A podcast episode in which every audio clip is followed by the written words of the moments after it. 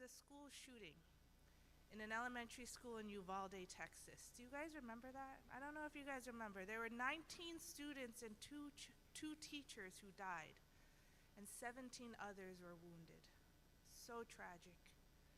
But the horror of that event, if you guys remember the news, the horror was amplified by the fact that the police officers waited over an hour and 14 minutes, waited outside of the school, hearing the gunshots, hearing the screams, an hour and 14 minutes before they went in. And during that hour and 14 minutes, parents were fighting with the cops. Parents were fighting to try to get into the building to save their kids. And the cops wouldn't let them go. There was one mother named Angeli Rose Gomez. Angeli Rose Gomez was determined she was going to go in, she was going to get her kids. And the cops told her she had to settle down, she had to calm down, or she was going to get arrested. So Angeli, they put her in handcuffs. So Angeli said, all right, I'm going to calm down. The moment they took off those handcuffs, she jumped the fence, she ran across the schoolyard, started banging on the windows of the school. Within minutes, she found both of her kids and ushered them and other kids out of the school into safety. See, Angeli was a hero. Angeli was a hero, and nothing was going to stop her. Her love for her kids meant she was getting to that building, and it didn't matter what the cops had to say. Church, we have been following Jesus as he continues his journey to Jerusalem, whereas he told his disciples, you might remember back in chapter 9, Jesus told his disciples that he must be rejected by the elders, the chief priests, and the scribes, and be killed. Jesus knows what awaits him in Jerusalem, and he's not going to be stopped. So in today's passage, some news will come to Jesus that will try to divert his mission, that will try to distract him. And we're going to see how Jesus responds. So why don't you guys turn with me to Luke chapter 13, verse 31. We just have 4 verses today. Luke chapter 13, 31 to 35. I'm going to read it from the ESV. It says, at that very hour, some Pharisees came and said to him, get away from here, for Herod wants to kill you. And he said to them, go and tell that fox, behold, I cast out demons and perform cures today and tomorrow, and the third day I finish my course. Nevertheless, I must go on my way today and tomorrow and the day following, for it cannot be that a prophet should perish away from Jerusalem. O Jerusalem, Jerusalem, the city that kills the prophets and stones those who are sent to it. How often would I have gathered your children together as a hen gathers her brood under her wings, and you were not willing. Behold, your house is forsaken, and I tell you, you will not see me until you say, blessed is he who comes in the name of the Lord. Let's pray. Father, we thank you for your presence with us this morning, Lord. We thank you that you receive the praises and worship of your people, that you love us and you allow us to gather, that you call us to gather so that we may fellowship with one another, so that we might learn from you, so that we might serve you and receive from you. And Lord, we ask that you would give to us a blessing today, that we might be able to hear your voice, Lord. Amplify yourself, Lord. Amplify yourself in our hearts.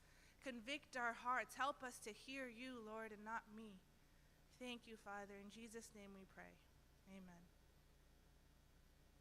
So last week we heard from Pastor Justin as he spoke about Jesus' warning about entering through that narrow door. And in that passage he was condemning the Jews who thought that they would just stroll into the door because they were descendants of Abraham. And as Jesus was speaking about Judgment Day, it says here in this passage, at that very hour. So at this very moment that he's condemning the Jews, it says that the Pharisees came up to him and they have some news for him. The Pharisees say, get away from here, get out, leave, because Herod wants to kill you. Now, whenever we see the Pharisees show up in the narrative, it's natural for us to be a little suspicious, right? It's like, are the Pharisees really trying to help Jesus here? Are they really worried for him? Or did they just make up something just to get him to leave, you know? But Jesus acknowledges their mourning. He acknowledges them. And it seems like he almost suggests that there's some kind of probably shady relationship between the Pharisees and Herod. Because Jesus tells them, hey, I got a message back. Send this message back. He tells them, go and tell that fox. Now, when we hear the word fox, it's like, why is Jesus calling Herod a fox? We might think, like, is he calling Herod like a schemer? Like he's like up to no good? And that's a possibility, but in Jewish writings at the time, fox was also used to portray like an insignificant creature. Like a fox, like it's not a lion, it's just a fox. It's just a fox. And it's this definition that probably fits Jesus' tone the best in his response. He's sending the Pharisees back to Herod with this message. He says, tell that fox, today, tomorrow, and the third day. That's just a Semitic phrase that just means the next short period of time. He was like, tell him that today, tomorrow, and the third day, I'm going to keep casting out demons. I'm going to keep healing people. I'm going to continue my ministry, and on the third day, I'll be done. And then he continues, he says, nevertheless, anyways, today, tomorrow, and the following day, I have to go anyways because as a prophet, I can't perish outside of Jerusalem. See, Jesus is dead set, forgive the pun, but he is dead set on going to Jerusalem where he knows he will die. And for Herod to threaten him with death here, it doesn't even matter. Doesn't even matter. Herod's just a fox in the grand scheme of God's divine plan. See, Jesus' refusal to pay any mind to Pharisees and Herod. He's not paying any mind. If someone told you, hey, get out of here, someone's trying to kill you, you best believe I'm getting out of there. But for Jesus, he says no. His refusal to pay any mind underscores this truth for us that God will fulfill his mission to save his people. God will finish his plan. He will see his plan through.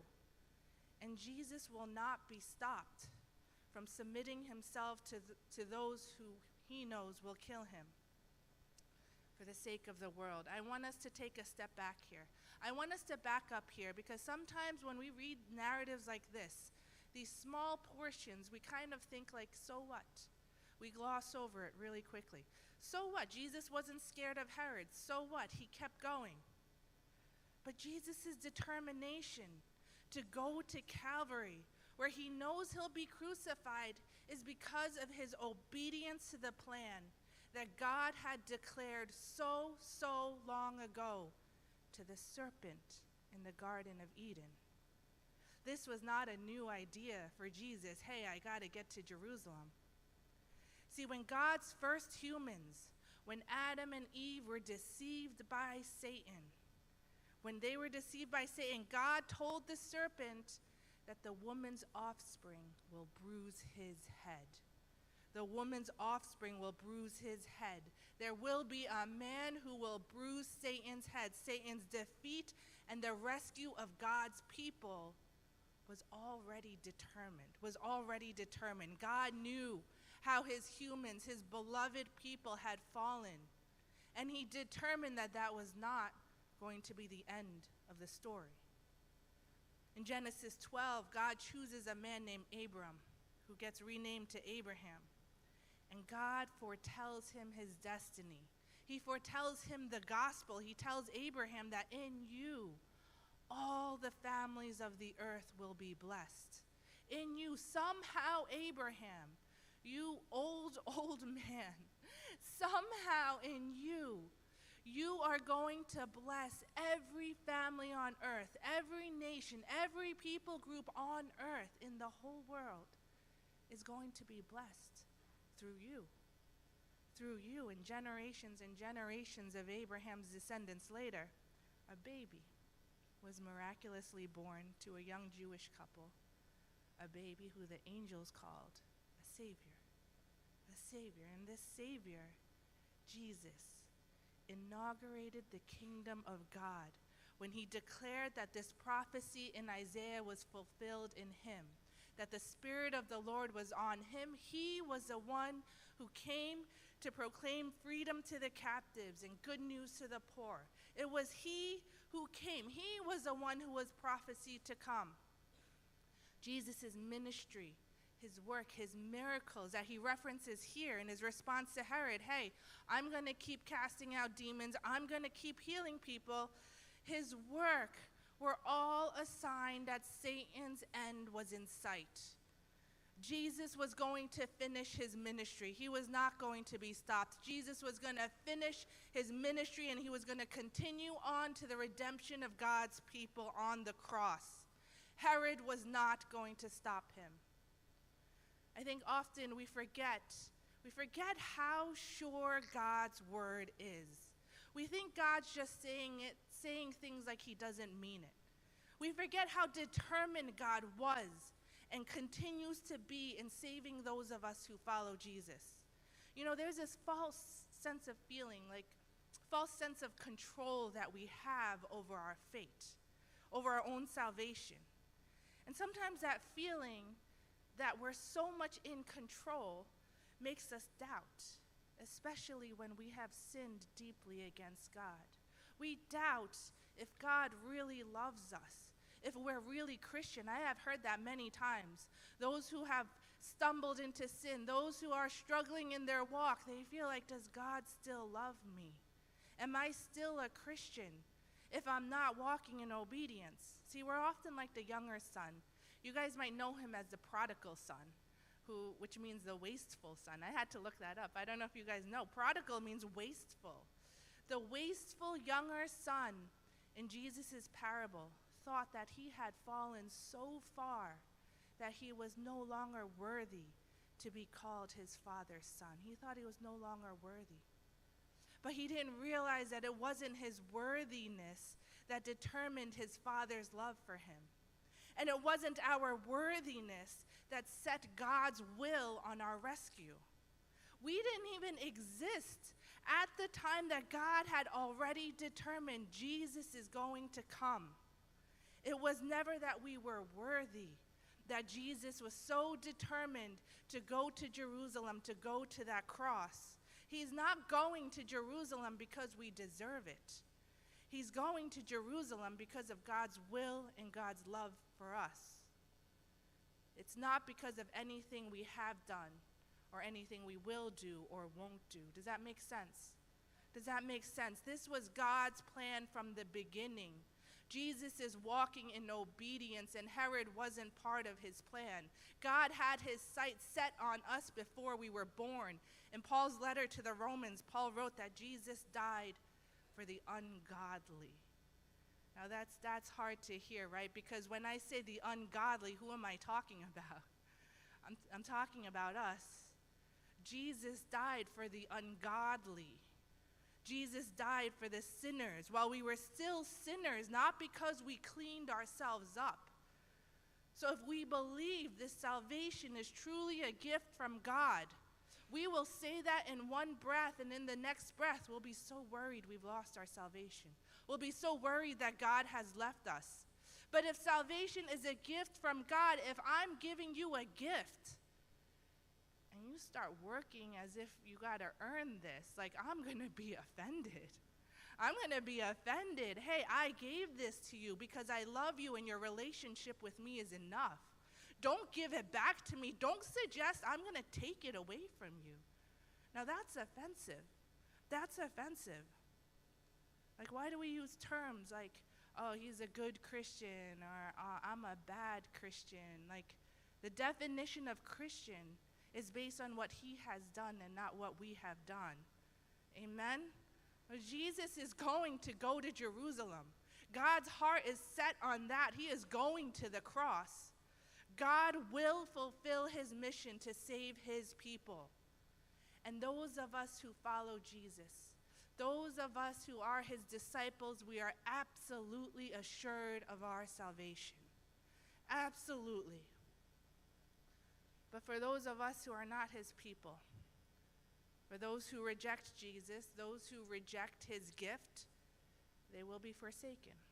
They will be forsaken. So after Jesus finishes crafting his response to Herod, telling him, hey, I'm going to go anyways, and I'm not going to be hindered by your death threat, he starts lamenting over Jerusalem. He starts mourning over Jerusalem. And this second part of our passage, the second part of his dialogue with the Pharisees, sounds more like a prophecy coming from an Old Testament prophet. He sounds like Jeremiah. He's lamenting over Jerusalem's fate. Jerusalem, Jerusalem, he cries. Jerusalem, Jerusalem. He calls it the city that kills the prophets and stones those who are sent to it. Now, prophets were killed in Jerusalem proper, and many prophets were persecuted there. But by and large, Jesus is condemning Israel. By and large, he's condemning Israel. God had sent so many prophets, so many people speaking his word to the Israelites, telling the Israelites, come back to me, telling them about his love, warning them that the curses of their sin and idolatry were soon coming. God sent so many people and they persecuted them. We can read in the scriptures, read the Old Testament, how Israel failed to keep her covenant with God. Yet over and over and over again, God sent word. God sent word. The prophets that you see in our Bibles, you know those books in the middle of the Bible? There's more than that. There's more. Those are just the ones who wrote books. There's more prophets that were sent to Israel who Israel did not listen to. There was a video I saw not too long ago. And at first glance, it appears to be a woman getting harassed by someone, a young man who seemed homeless and probably on some sort of substance. And in the video, there's a man who is trying to get the woman to leave. And the woman refuses. The woman refuses. And when I read the caption for that video, my heart broke. You see, that woman was a young man's mother. And the man was her husband. And her husband was trying to get her to let their son go. To let their son go. See, only a parent with such unconditional love for their child could understand the pain that Jesus is expressing here. The pain that God has when we reject him over and over and over again. Jesus uses an illustration that you might recognize from the Psalms. It's also an illustration in Deuteronomy. It's this image of a mother hen protecting her young under her wings. See, God offered the Israelites his love. He offered them his protection, and yet they were not willing. How many of us reject God when he pursues us over and over again? When he calls us back to him, forgiving our sin, and yet we say no, we reject him. Think about those who he placed in your life. Christian parents, Christian influences, Christians who are calling you, telling you, come back to the church. Christians who preach to you the gospel. Were they just a coincidence that they were there? Or were they the ones that God sent for you? Or were they the ones that God sent? And yet how many of us are still refusing God's offer of a relationship with him? See, the result of rejecting Jesus, which is clear in Jesus' lament. Jesus is lamenting for Israel because the result, what happens if you reject Jesus is that you will be forsaken. You will be abandoned by God. And there will be a day when it's going to be too late. This is how Jesus ends his lament. He tells Jerusalem, you will not see me until you say, blessed is he who comes in the name of the Lord. You will not see me until you say that. Now, mostly everyone agrees that when Jesus says, you will not see me, he means his second coming. It means his coming back to earth after he ascended to heaven. But scholars disagree on the other part of what he's saying, of Jesus' phrasing. So some scholars say that there's like a light of hope, that Jesus has changed his tone. So from lamenting, he turns into this optimistic tone, saying, Jerusalem, you will not see me again until you acknowledge that I have come in the name of the Lord. And what does that mean? So there's a belief that all of Israel will finally turn and come to follow Jesus. And that has basis in Scripture. It does. In Paul's letter to Rome, he wrote that all Israel will be saved. And that is our hope and that is our prayer. But is that what Jesus really means here? Is that what Jesus really means? Some scholars disagree. There's other scholars, and I kind of fall into this camp. Other scholars are saying, like, no, I don't think he's switching his tone. I don't think he's prophesying Israel coming to salvation and then he's going to return. These scholars say that Israel will not acknowledge him, that he comes in the name of the Lord until he actually comes, until they see him coming in glory. Then they will have to say, blessed is he who comes in the name of the Lord, because it'll be obvious then. You won't see me until you have no choice but to acknowledge me, because it'll be obvious. And then it will be too late. Then it'll be too late. What is absolutely certain is that Jesus will return. What's absolutely sure is that Jesus is coming back. Jesus said that on his last day, on the last day, he will return with his angels in glory to judge both the living and the dead. In our daily Bible reading plan, I don't know who's reading with us, but we just finished reading 2 Peter.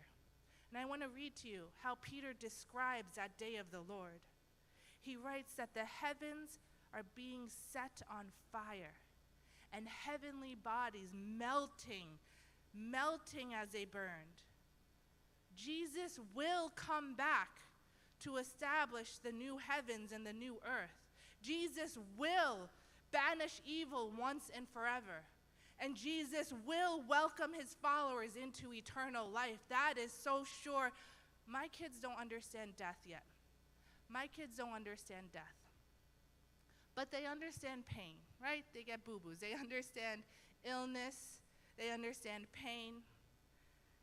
And I've told them that one day our bodies will stop working. One day all of our bodies will stop working. But it will be okay, because if we follow Jesus, he's going to give us new bodies, and then we will still be together forever. And to this deep theological truth, my 4-year-old said, oh, okay. Oh, okay. See, death is understood by my preschooler now as no big deal, as no big deal. Praise God. Will we be found secure in our salvation when he returns? Will we be found secure in our relationship with Jesus? As some believe this is what Jesus means for Israel. If so, if we're found secure with him, walking with him, safe with him, then his return is going to be great news. Then his return's going to be great news. We're not going to have to deal with the struggle of war, with the evils of war, the evils done by men's sin. We won't be struggling with illness and death and pain any longer. As Pastor Tim Keller would often quote Samwise Gamgee, everything sad will become untrue.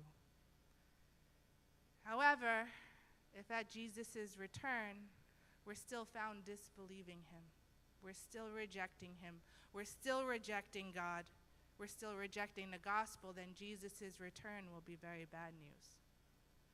There'll be no room left for doubt. There's no doubt left to doubt.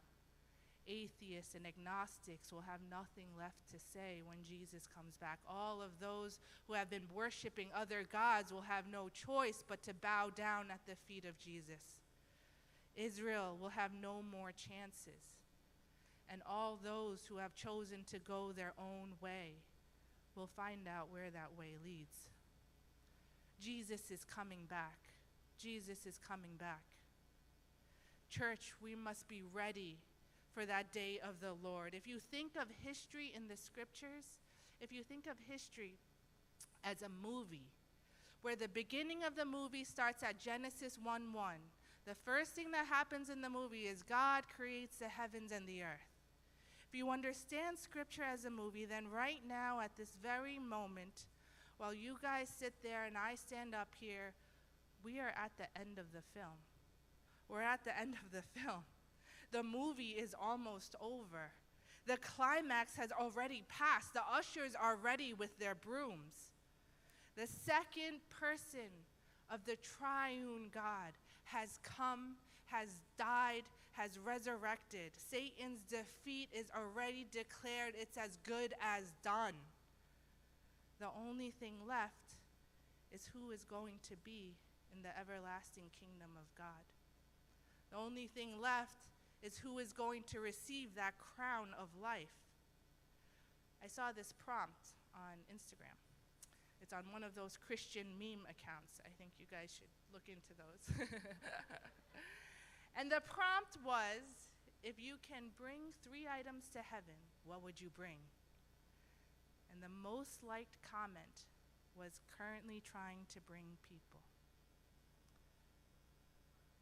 As I begin to close, and we reflect on this part of the narrative in Luke's gospel, we can be so greatly encouraged to see how determined Jesus was in securing our salvation. At his own expense, Jesus, God came so that he could die for our sake, and he was determined to do so.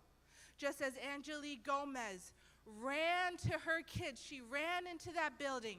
She paid no mind to what the cops were saying. She ran to us. Jesus went to Jerusalem. He was going to save us. He was going on that cross, and it didn't matter what came his way. See, nothing would have stopped him. Nothing would have stopped him. We can be so relieved to know that God had never abandoned his people, that they were still in the Garden of Eden when God had a plan already. He didn't wait to see how might this sin play out. Let's hold on. Maybe they'll come back. He wasn't thinking, oh, let's just see, you know, let's take our time. The moment that humans fell, he was like, Satan, you're going down. Satan, you're going down.